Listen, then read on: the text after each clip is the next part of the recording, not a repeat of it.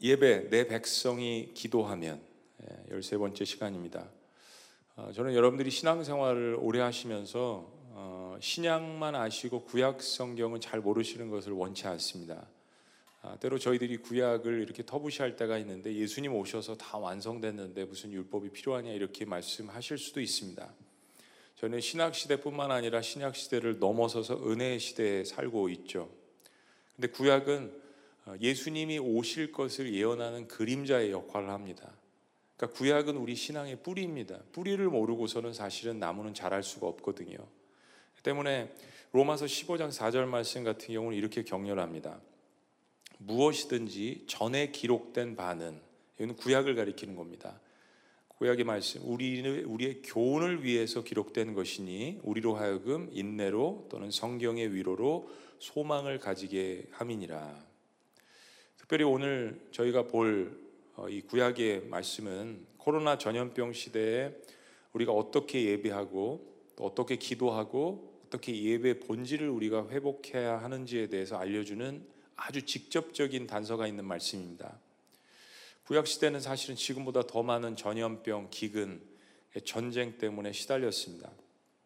근데 하나님께서는 오늘 솔로몬에게 주신 말씀을 통해서 코로나라는 이 상황의 한복판에 있는 저희들에게도 동일한 음성을 들려주시는 거예요.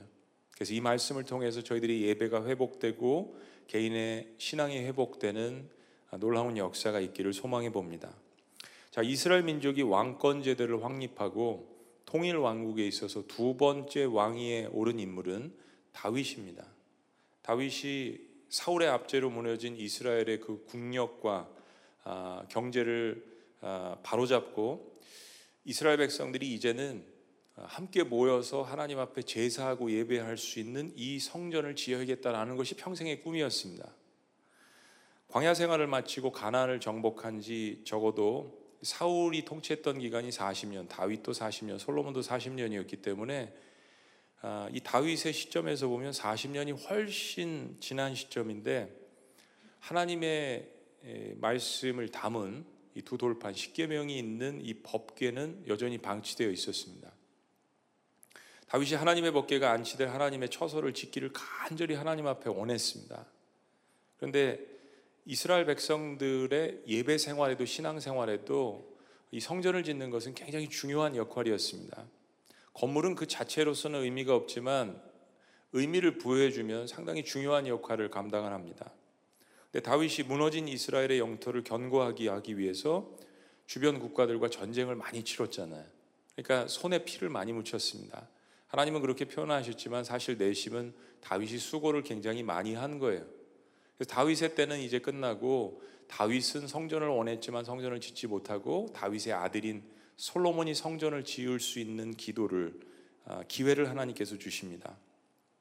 다윗이 비록 자신의 소원이었던 성전을 짓는 것을 자신의 때 하지는 못했지만 자신의 아들이 솔로몬이 그 역할을 감당할 수 있도록 다윗이 평생에 많은 것들을 준비해 줍니다.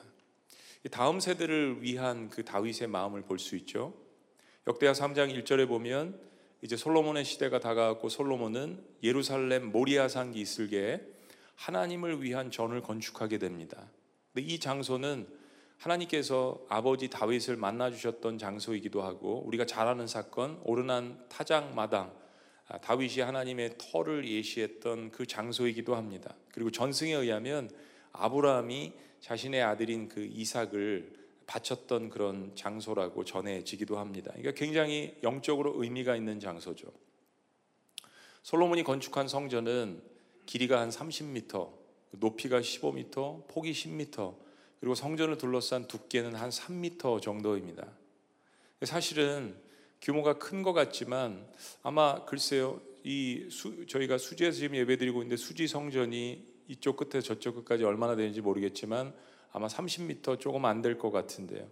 그 당시에 고대 근동 지역에서 신전을 세운다든지 왕궁을 건축한다든지 그런 규모에 비하면 굉장히 왜소하고 아담한 사이즈입니다.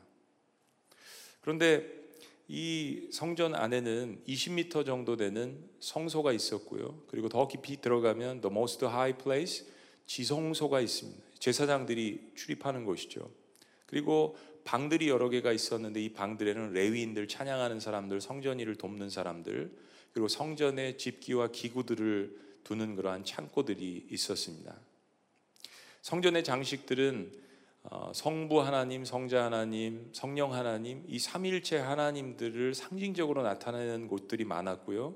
그리고 특별히 구원의 역사를 상징하는 곳들이 많았습니다.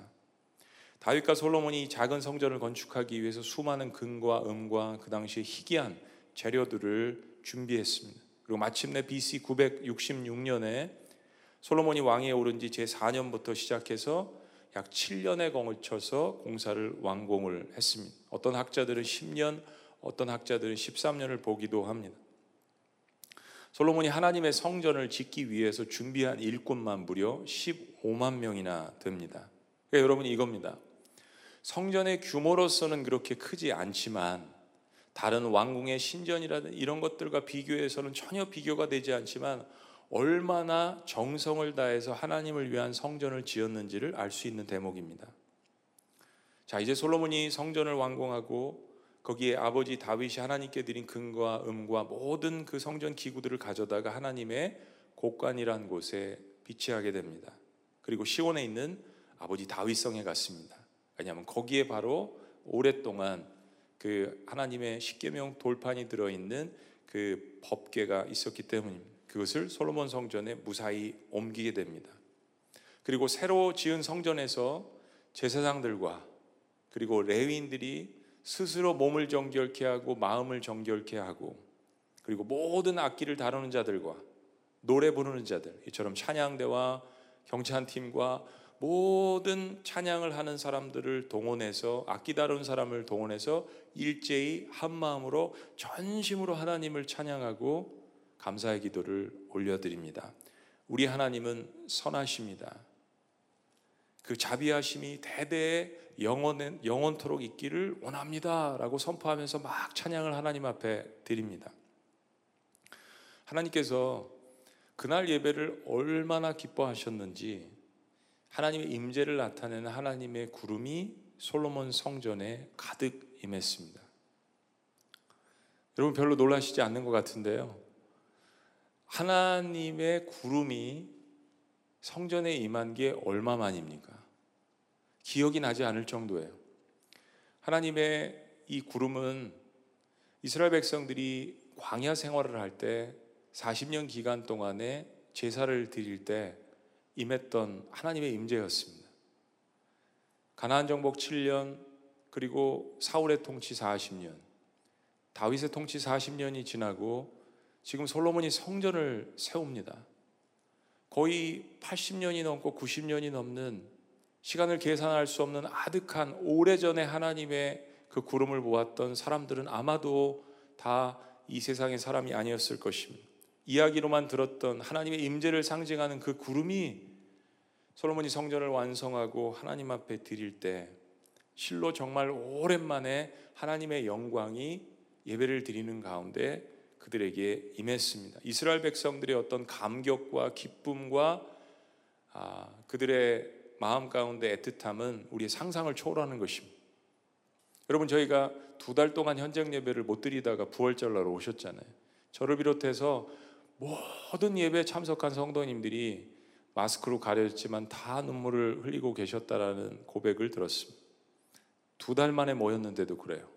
그런데 몇십 년이 지난 이 다음에 하나님의 임재를 상징하는 하나님의 구름이 임했을 때는 어땠을까요? 여러분 하나님은 이 성전을 매우 기뻐하셨습니다. 근데 사실대로 이야기하면 하나님께서 성전 자체와 건물을 못 기뻐하셨겠어요? 하나님은 무엇 때문에 기뻐하셨을까요? 건물이 아니죠. 하나님은 지난 7년 동안 성전을 짓기 위한 백성들의 수고와 눈물과 헌신과 그리고 하나님께 예배하고픈 그 열망 그리고 하나님의 이름을 위해서 성전을 짓고 그곳에서 제사하며 하나님을 만나고자 하는 이 마음 이 모든 과정들을 기뻐하셨던 것입니다. 그리고 이 순간에 솔로몬은 하나님 앞에 열정적인 전심을 다한 기도를 올려드립니다. 우리가 역대하 7장 말씀을 보지만 역대하 6장 말씀을 보면 장문의 솔로몬의 기도가 기록이 되어 있습니다. 저는 이 기도문을 여러 번 읽어보면서 얼마나 가슴이 뛰고 얼마나 많은 눈물을 흘렸는지 모르겠습니다. 여러분 제가 눈물을 흘린다는 의미를 아시죠? 얼마나 많이 눈물을 흘렸는지 모르겠습니다. 설교 시간이 한 시간이라면 그 기도문을 다 읽고 싶은 심정입니다. 지금 코로나 전염병 앞에서 우리나라 아니 한반도를 뛰어넘어서 전 세계 그리스도인들이라면 하나님을 구세주로 믿는 그리스도인이라면 반드시 드려야 하는 모든 기도들이 이 기도문 속에 들어 있음에 새삼 놀랐습니다. 여러분 반드시 오늘 저녁에 이 기도문을 읽어 보시기 바랍니다. 왜 하나님께서 솔로몬의 이 기도를 기뻐하셨는지를 꼭 여러분 깨달으셔야 합니다.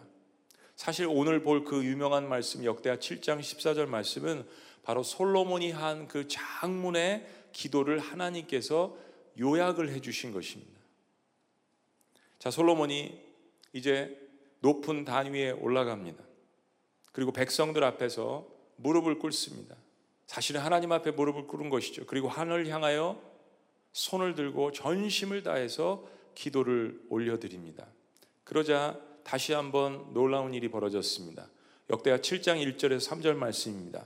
자, 1절 말씀은 우리 영상으로 예배를 드리는 분들, 분당에 있는 분들, 우리 특별히 자녀들은 1절 말씀 크게 읽습니다. 다 같이 시작. 솔로몬이 기도를 마침에 불이 하늘에서부터 내려와서 그 번제물과 제물들을 사르고 여호와의 영광이 그 성전에 가득하니 이번에는 하나님의 불이 임했습니다. 하나님의 구름이 아니라 이번에 하나님의 불이 임해서 그 번제물 제물로 드렸던 모든 것들을 살았습니다. 그리고 하나님의 그 영광이 임재하는 것을 보았습니다. 그런데 기이한 현상이 벌어졌습니다. 하나님의 영광이 여호와의 전에 가득함으로 2절 제사장들이 여호와의 전으로 능히 들어가지 못하고 참 우리는 하나님의 영광을 기대합니다. 평생에 하나님의 영광을 한번 봤으면 the presence of God, the glory of God 하나님의 영광, 하나님의 임재를 내가 한번 대면해 봤으면 그런데 실제적으로 하나님의 영광이 임하니까 거룩하게 하고 목욕제게 한 제사장들조차도 성전에 들어갈 수가 없었습니다. 하나님은 그런 분이십니다. 3절 이스라엘 모든 자손은 불이 내리는 것과 여호와의 영광이 성전 위에 있는 것을 보고 돌을 깐 땅에 엎드려 여러분 돌을 깐 땅이 얼마나 불편합니까? 까칠까칠합니까? 그러나 하나님의 영광이 임하니까 솔로몬과 같이 이스라엘 백성들은 자연적으로 하나님 앞에 엎드립니다. 그리고 경배하고 여호와께 감사하며 이렇게 이야기합니다. 하나님은 선하십니다. 그 인자하심이 영원합니다. God is good all the times. 하나님은 선하신데요. 항상 선하십니다. 그리고 솔로몬과 이스라엘 백성들은 하나님 앞에 다시 한번 본격적으로 예배를 드리기 시작합니다. 수많은 제물을 하나님 앞에 번제와 화목대로 화목제로 드리고 소위 말하는 낙성식 그러니까 성전을 짓고 봉헌하는 그 식을 하나님 앞에 올려드립니다. 우리가 한번 이런 거 하면 예배하면 기르면 두 시간이죠. 우리 한 시간만 해도 예배가 너무 길다라고 여겨지는 요즘, 요즘 시대에 이러한 세대에 살고 있습니다. 영상으로 편하게 예배를 우리가 드리는 시대에 있습니다. 어찌 보면 처음에는 너무 애틋한 마음으로 화면을 보면서 아이고 우리 목사님 너무 말랐네. 우리 성도님들 너무 힘드네. 라고 이야기하시다가 점점점 처음엔 넥타이 매고 양복하고 영상으로 보시는 분들 조금 찔리실 수도 있을 것 같아요. 지금은 우리가 점점점 익숙해지는 과정 가운데 있으시지는 않는지요. 그 처음에 애틋한 마음이 이제는 익숙함으로 변화되고 혹은 게으름으로 변화될 수 있다라는 것을 저도 NCC 기도를 하면서 느꼈습니다. 그런데요, 지금 이스라엘 백성들이 한 시간, 두 시간 예배를 드린 게 아니라 하루 이틀 예배를 드린 것이 아니라 7일을 선포했습니다. 7일 동안 절기를 지키는데 온 이스라엘 전역에서 온 하나님의 백성들이 하나님의 말씀을 보고 예배를 하고 축제를 벌였습니다. 같이 함께 목장 모임을 하고 또다시 부흥회를 하고 같이 밥 먹고 그야말로 이스라엘 전역에 잔치가 벌어졌습니다. 그리고 7일 절기를 마치고 모든 이스라엘 백성들의 가슴 속에는 하나님께서 베풀어 주신 은혜로 인해서 마음에 큰 기쁨이 가득 차서 역대하 6장 마지막에 보시면 마음에 즐거움을 가지고 각기 자기 집으로 돌아가니라라고 기록되어 있습니다. 우리 마음이 너무 흐뭇합니다. 솔로몬도 아버지 다윗 왕 때부터 하나님 앞에 계획한 2대에 걸쳐서 계획한 이 모든 것들이 다 이루어졌으니까 마음에 얼마나 만족한가 기쁨이 있었겠어요. 그 마음으로 잠자리에 들었습니다. 그런데 그날 밤에 다윗 아버지 다윗 왕에게 임했던 그 하나님의 임재가 솔로몬에게 임하기 시작합니다. 하나님께 솔로몬에게 나타나셔서 이렇게 말씀하십니다. 자, 12절 다 같이 읽습니다. 12절 시작. 밤에 여호와께서 솔로몬에게 나타나사 그에게 이르시되 내가 이미 내 기도를 듣고 이곳을 택하여 내게 제사하는 성전을 삼았으니 그러니까 하나님은 솔로몬의 기도를 들으셨습니다. 그리고 솔로몬이 지은 성전을 택하셔서 사람들이 와서 예배하고 하나님을 만나는 장소로 삼아 주셨다라고 이야기합니다. 그러면서 하나님은 솔로몬이 기도한 일곱 가지 내용 중에 대략 솔로몬이 기도한 것을 크가지 크게 보면 일곱 가지인데 그 중에 특별히 한 가지의 내용을 언급해 주십니다. 이게 중요하다는 이야기예요. 자, 그 기도가 무엇이냐면 13절 말씀. 솔로몬의 일곱 가지 기도 중에서 하나를 하나님께서 요약해서 말씀해 주시는데 13절입니다. 다 같이 읽습니다. 시작. 혹 내가 하늘을 닫고 비를 내리지 아니하거나 혹 메뚜기들에게 토산을 먹게 하거나 혹 전염병이 내 백성 가운데 유행하게 할 때 하늘이 닫히는 것, 비가 오지 않는 것, 기근을 이야기합니다. 가나안 땅은 중동 지역입니다.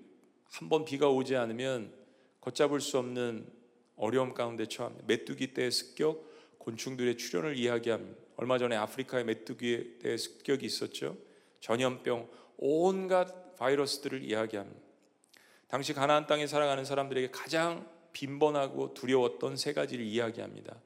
고대 근동 지역뿐만 아니라 당시에 전 세계에 있었던 사람들이 가장 두려워했던 세 가지.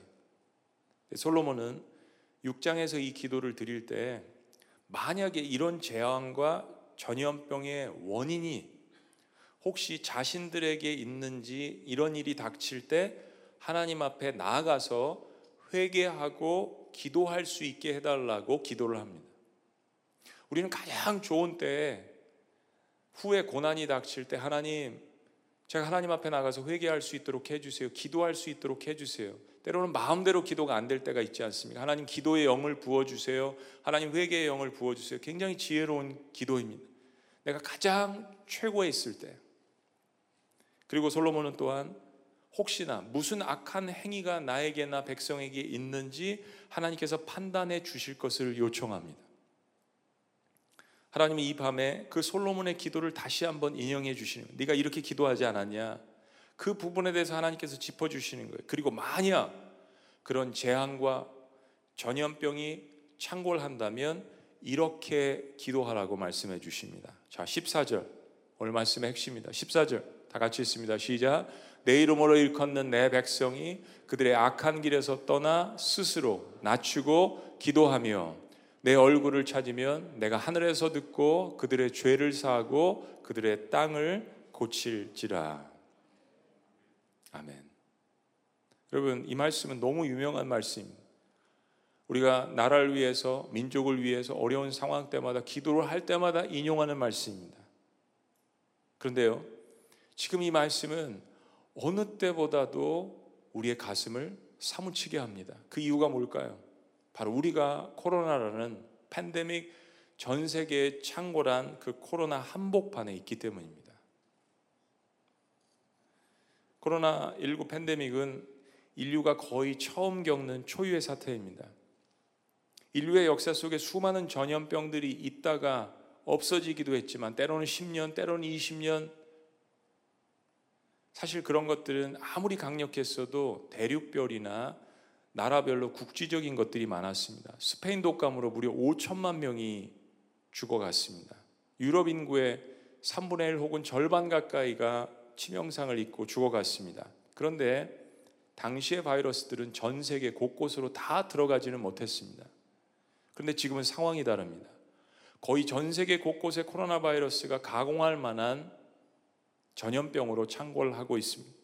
국경을 넘어서 교통이 발달하고 다니엘서 말씀처럼 왕래가 작기 때문입니다. 전 세계가 글로벌화 되어 있기 때문입니다.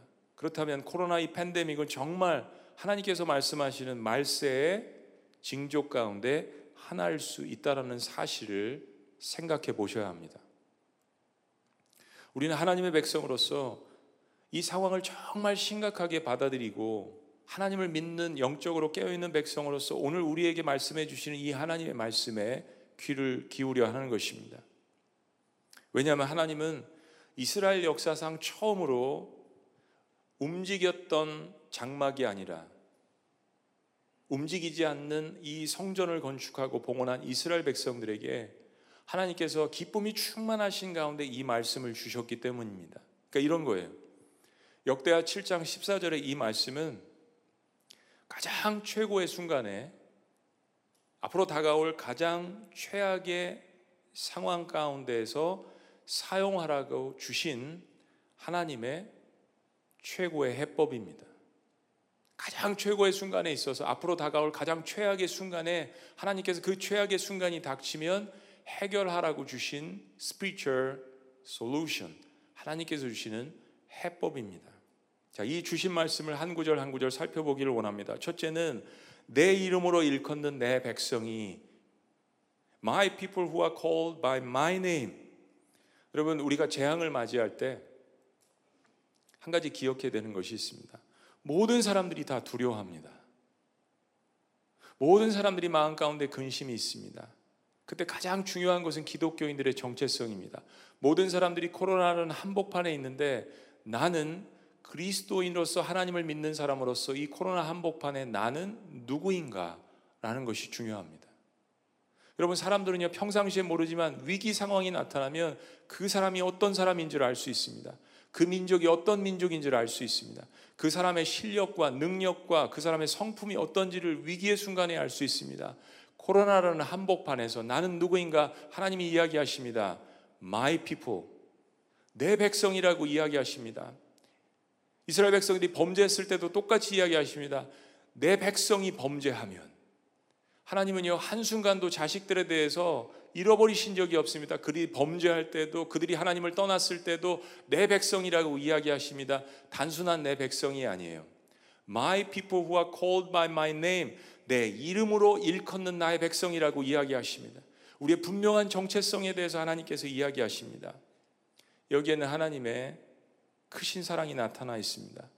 세상이 악하고 난리와 재앙의 소리가 가득해서 사람들에게 구원의 소망이 없을 때 너는 누구냐고 물어보시는 거예요. 하나님은 하나님의 이름으로 일컫는 그 하나님의 백성 한 사람을 코로나 사태 한복판에서 찾고 계십니다. 하나님은 그러한 절망의 한복판에서 하나님의 음성을 듣고자 하는 과연 이 가운데 무슨 뜻이 있을까? 나는 어떻게 삶을 살아나가야 하는가? 나는 다른 사람들을 위해서 어떻게 살아가야 하는가? 그 열린 마음을 가진 주의 백성을 찾고 계신다는 이야기입니다. 내 이름으로 일컫는 내 백성이. 교회는 영적인 사람들이 모인 곳입니다. 눈을 뜨면 보이지 않는 것들이 보일 수 있는 영적인 사람들이 모여서 기도하는 것입니다. 하나님의 뜻을 분별하고 모든 사람들이 소망이 없다라고 이야기할 때 어떻게 솔루션을 제공하고 어떻게 섬겨야 할지를 생각하는 것이 교회입니다. 내 이름으로 일컫는 내 백성이 첫 번째 단서입니다. 두 번째는요. 하나님 주신 솔루션 그들의 악한 길에서 떠나라고 이야기했습니다. Turn from their wicked way. 여러분 모든 자연재해와 전염병이 인간의 죄로 말미암은 것이라고 단정짓기는 어렵습니다. 모든 것들이 다 심판론으로 적용시키기는 어렵습니다. 그러나 분명한 진리가 있다면 하나님께서 우주를 만드셨을 뿐만 아니라 우주를 다스리시고 운행하신 분이라는 사실입니다. 여기에 대해서는 논쟁하지 말아야 합니다. 모든 것의 원인과 결과가 있지만 그 모든 것을 다스리시는 분이 하나님이라는 사실. 또한 성경에서 자연재해와 전염병의 대부분은 인간의 죄와 깊숙한 관련이 있다라는 것을 부인하지 않습니다. 근데 참 중요한 게요. 재밌는 것이요. 기독교인이건 기독교인이 아니건 고대의 사람들은 누가 이야기해 주지 않더라도 자연재해나 전염병이 닥치면 모두가 우리의 잘못 때문이구나 라는 생각들을 했습니다. 근데 지금은요.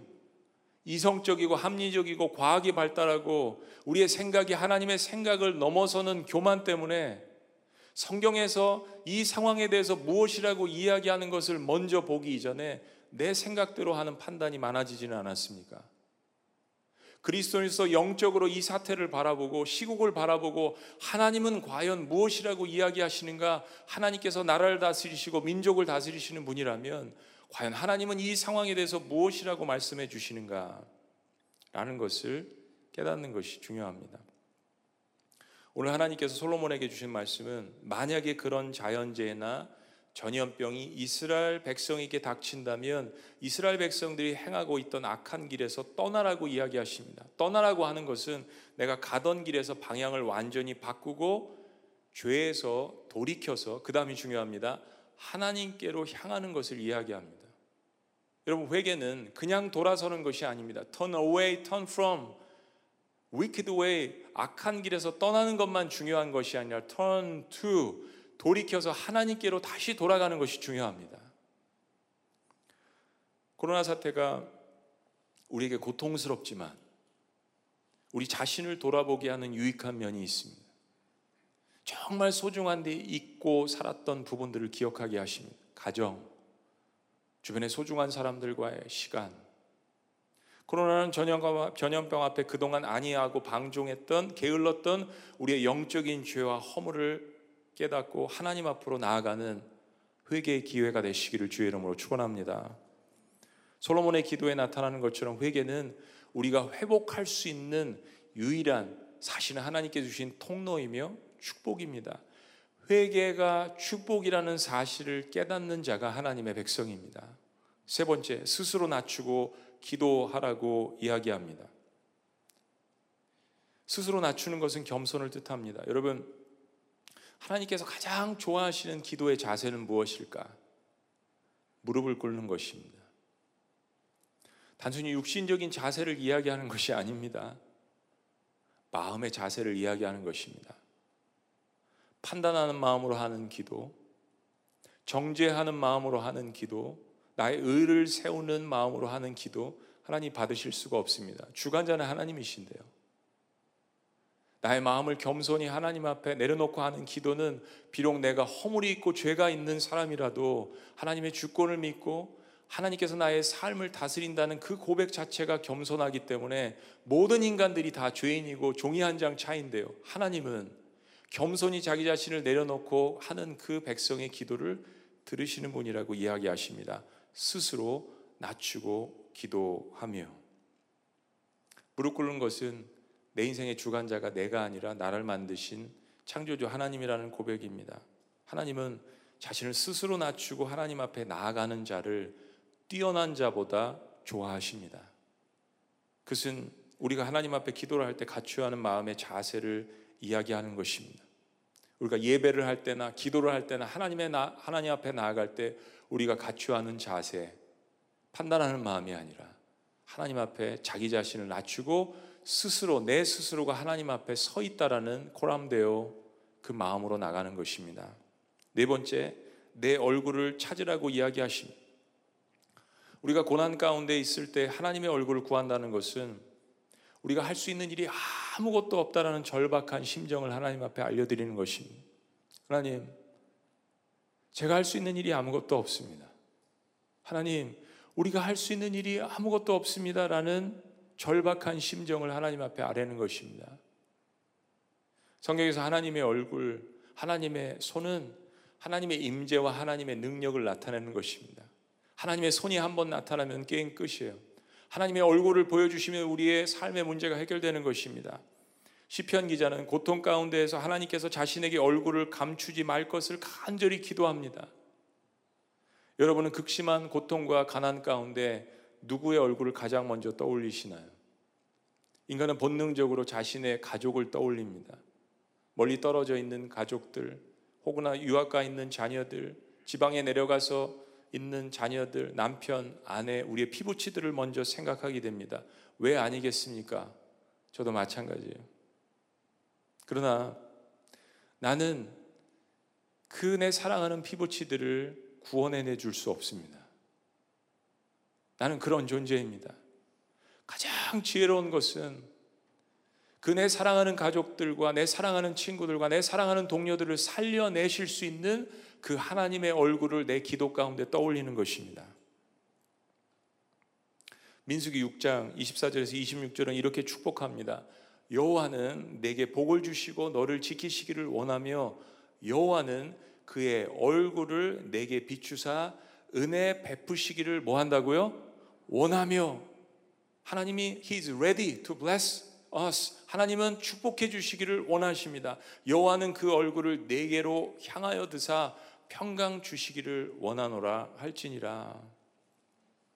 아멘. 하나님의 이름으로 불리는 백성이 그들의 악한 길에서 떠나서 회개하면 그리고 스스로 낮추고 겸비하고 겸손하게 기도하면 그리고 전심으로 하나님의 얼굴을 찾으면 우리가 이렇게 기도하면 어떤 결과가 우리에게 주어질까요? 하나님 말씀하십니다. 첫째, 내가 하늘에서 듣는다라고 이야기하십니다. 하나님은 우리가 하는 기도를 들어주시려고 이 말씀을 하시는 것입니다. 하나님은 우리의 간구를 듣기를 원하시는 분이심을 믿으십니까? 하나님은 우리의 울부짖음을 결코 외면치 아니하십니다. 기도하는 사람들로서 가장 중요한 믿음 가운데 하나는 하나님은 나의 모든 기도들을 기억하시고 들어주신다라는 믿음입니다. 기도가 잘못되었다면 하나님께서 adjust 하시고 고쳐주실 것이죠. 15절, 16절에서 하나님이 이렇게 말씀해 주십니다. 이제 이곳에서 하는 기도에 내가 눈을 들고 귀를 기울이리니. 내가 눈을 들고 귀를 기울이리니. 16절 말씀 다 같이 읽습니다. 우리 가정에서도 자녀들도 다 같이 시작. 이는 내가 이미 이 성전을 택하고 거룩하게 하여 내 이름을 여기에 영원히 있게 하였음이라 내 눈과 내 마음이 항상 여기에 있으리라. 아멘. 두 번째는요. 그들의 죄를 사하고 하나님께서 우리의 회개와 눈물의 기도를 들으시며 우리의 죄를, 죄가, 죄를 사하신다는 이 사실을 믿고 나갈 때 하나님께서는 정말로 우리의 죄를 사하십니다. 여러분, 하나님께서 기억지 아니하시는 죄를 여러분들 기억하십니까? 하나님 이런 말씀도 하셨어요. 너희 죄가 동에서 서에서 먼 것처럼 내가 그 죄가를 기억지 아니하리라. 저기 깊은 바닷물 가운데 내가 던져버리리라. 하나님의 용서하심이 주어졌다면 왜 내가 그 죄를 꺼내서 추억하고 상처를 더듬습니까?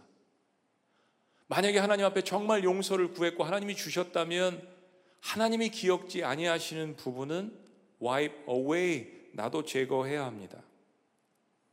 진심으로 죄를 일으키고 간구하는 사람들에게 반드시 필요한 믿음은 하나님께서 죄를 용서하신다라는 것입니다. 마지막 세 번째 하나님의 응답은요 그들의 땅을 고쳐 주신다라는 것입니다.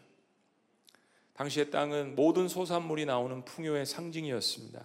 그래서 땅이 축복을 받았다는 표현을 구약에서도 많이 씁니다. 그런데 하나님께서 말씀하신 실제적인 땅은 우리가 육신적으로 보는 땅이 아닙니다. 하나님께서 땅을 고치신다는 의미는 그 백성들의 마음밭을 만져주신다는 이야기입니다. 여러분, 자연이 무슨 죄가 있습니까? 코로나 바이러스는 인간의 탐욕으로 탄생한 프로덕트입니다.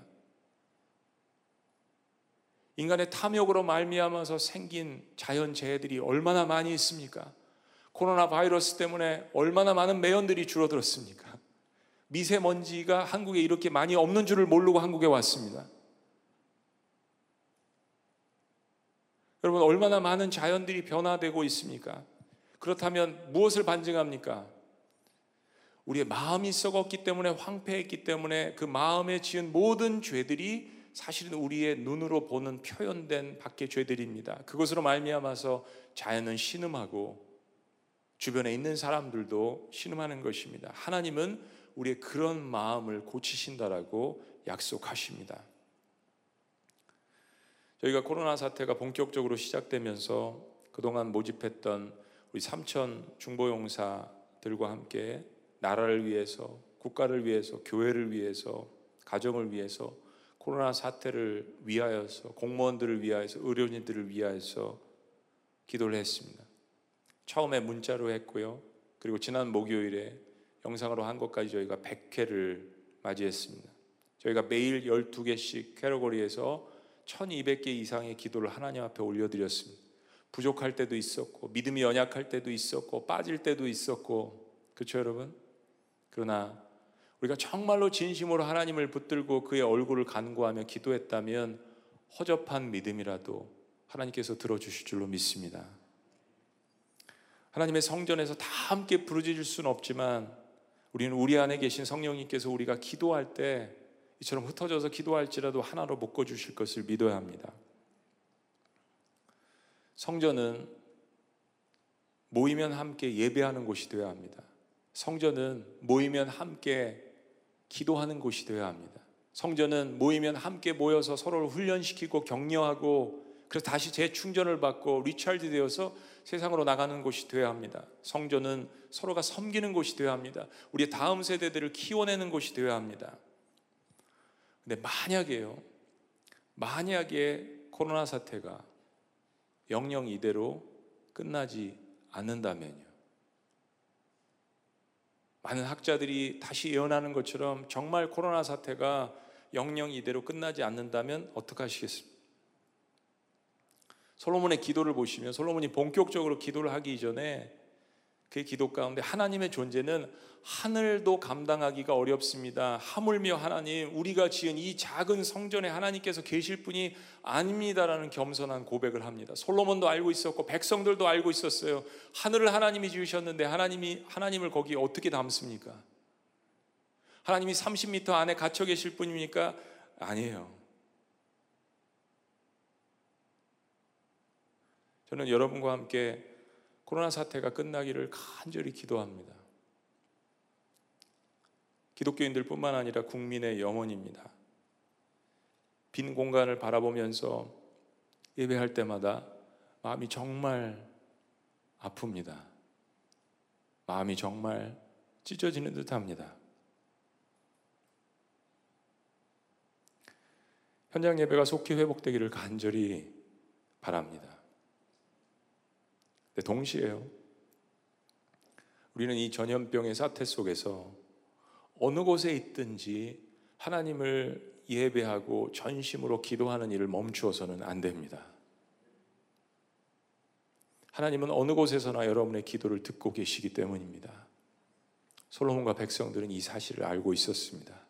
성전은 우리가 모여서 하나님을 만나기 위한 장소지 하나님이 그 장소에 갇혀 있지 않다라는 것을 분명하게 이야기해 줍니다.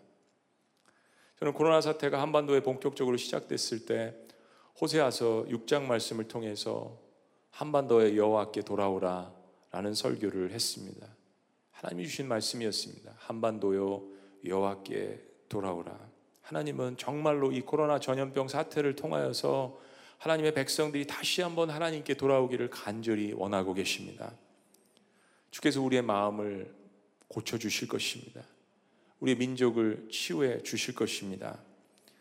만약에 하나님의 백성들이 전심으로 기도한다면요. If we pray honestly, if we seek God's face, 기도하겠습니다.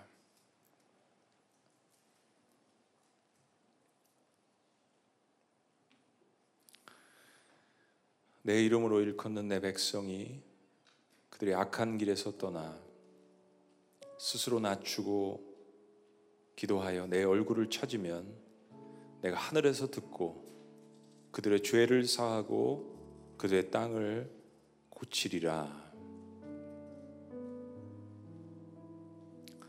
솔로몬이 역다 6장에서 한 이 기도 저의 기도이고 여러분의 기도입니다. 하나님이 참으로 사람과 함께 땅에 계시리까? 보소서 하늘과 하늘들의 하늘이라도 주를 용납하지 못하겠거든. 하물며 내가 건축한 이 성전이 오리까?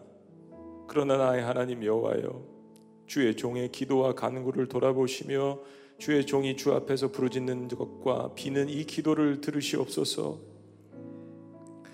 주께서 전에 말씀하시기를 내 이름을 거기에 두리라 하신 곳 이 성전을 향하여 주의 눈이 주하러 보시오 종이 이곳을 향하여 비는 기도를 들어주시옵소서 주의 종과 주의 백성 이스라엘이 이곳을 향하여 기도할 때 주는 그 간구함을 들으시며 주께서 계신 곳 하늘에서 들으시고 들으시사 우리의 죄를 사하여 주시옵소서. 하나님, 저희 민족은 너무나도 연약하고 하나님 불과 70년 전에 잿더미가 되었던 6.25를 경험한 사실이 있습니다. 그 위에 하나님께서 수많은 축복들을 하셔서 지금 이곳에 이 땅에 이렇게 존재하는 이 사실을 저희들이 감사함으로 기억할 수 있도록 주님 인도하여 주시옵소서. 하나님 우리 민족을 불쌍히 여겨 주시고 코로나의 이 한복판에서 다시 한번 하나님의 은혜를 간구하며 하나님의 얼굴을 구하는 겸손하게 회개하며 주님 앞으로 나아가는 하나님 우리가 될 수 있도록 주여 인도하여 주시옵소서. 아무것도 없었던 곳에서 황무지에서 장미꽃이 피는 놀라운 역사를 허락해 주신 그 하나님을 의지하며 나아가는 저희가 될 수 있도록 인도하여 주시고 하나님의 허락하시는 때 하나님 우리 민족이 통일되어 복음을 증거하며 여러 민족들을 섬기는 위대한 민족이 될 수 있도록 주여 축복하여 주시옵소서. 하나님 성전에 와서 함께 예배하지 못하며 노심초사하며 마음 가운데 뜻한 마음으로 예배를 드리는 하나님의 백성들도 기억하여 주시옵소서. 그곳에도 임재하여 주시옵소서. 이곳을 향하여 기도하며 예배하는 모든 하나님의 백성들에게 내가 그 땅을 고칠 것이라는 그 마음을 고칠 것이라는 이 하나님의 기도가 응답되어 수 있도록 역사하여 주시옵소서. 놀라우신 이름 예수님의 이름으로 감사하며 기도합니다. 네. 우리 다 같이 일어나셔서 주신 말씀 생각하며 주님 앞에 찬양하며 고백합니다. 나의 백성이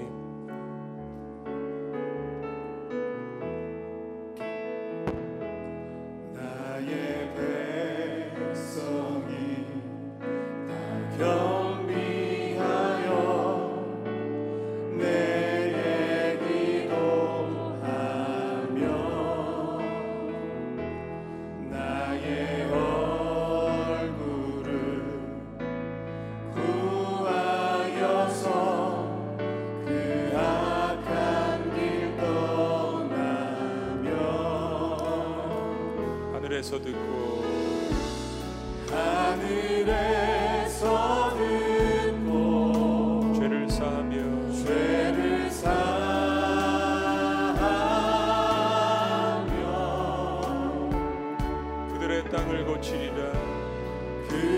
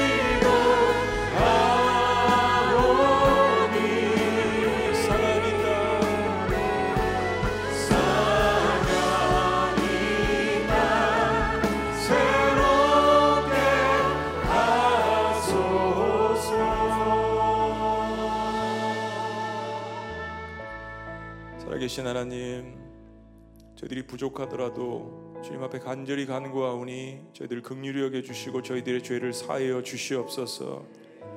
하나님 아버지의 성전이 가득 차야 함에도 불구하고 사람들이 모이지 않는 이 참담함을 주님 앞에 하나님 고백합니다. 하나님 우리 안에 두려움이 있습니다. 그러나 하나님 우리 안에 또한 주님을 믿는 믿음이 있음을 주님 앞에 고백합니다. 이 두려움을 하나님 앞에 기도로 승화시킬 수 있도록 주여 저희들을 사용하여 주시옵소서. 주님이 두려움을 가지고 주님 앞에 회개하며 나아갈 수 있도록 우리를 인도하여 주시옵소서. 코로나 바이러스를 두려워하는 것이 아니라 천지를 주관하시고 이끌어 가시는 나의 생명을 주관하시는 하나님을 두려워할 수 있도록 인도하여 주시옵소서. 역대하 7장 말씀을 우리에게 주신 것 감사합니다. 솔로몬의 장문의 기도를 요약하여 그 밤에 솔로몬에게 말씀해 주신 하나님 우리가 곳곳에서 기도할 때 모든 기도들을 듣고 계시다는 이 말씀을 통하여 깨닫게 하여 주시옵소서. 모든 사람들이 두려워할 때 그리스도인들이 일어나서 기도하고 사회를 섬기는 역할들을 감당할 수 있도록 주의 성령이 충만하게 임하게 하여 주시옵소서. 모든 영광을 하나님 앞에 올려드립니다. 우리를 붙드시고 우리를 고치시며 우리를 구원하시는 삼일체 하나님 성부와 성자와 성령의 이름으로 축복하며 기도합나이다. 아멘.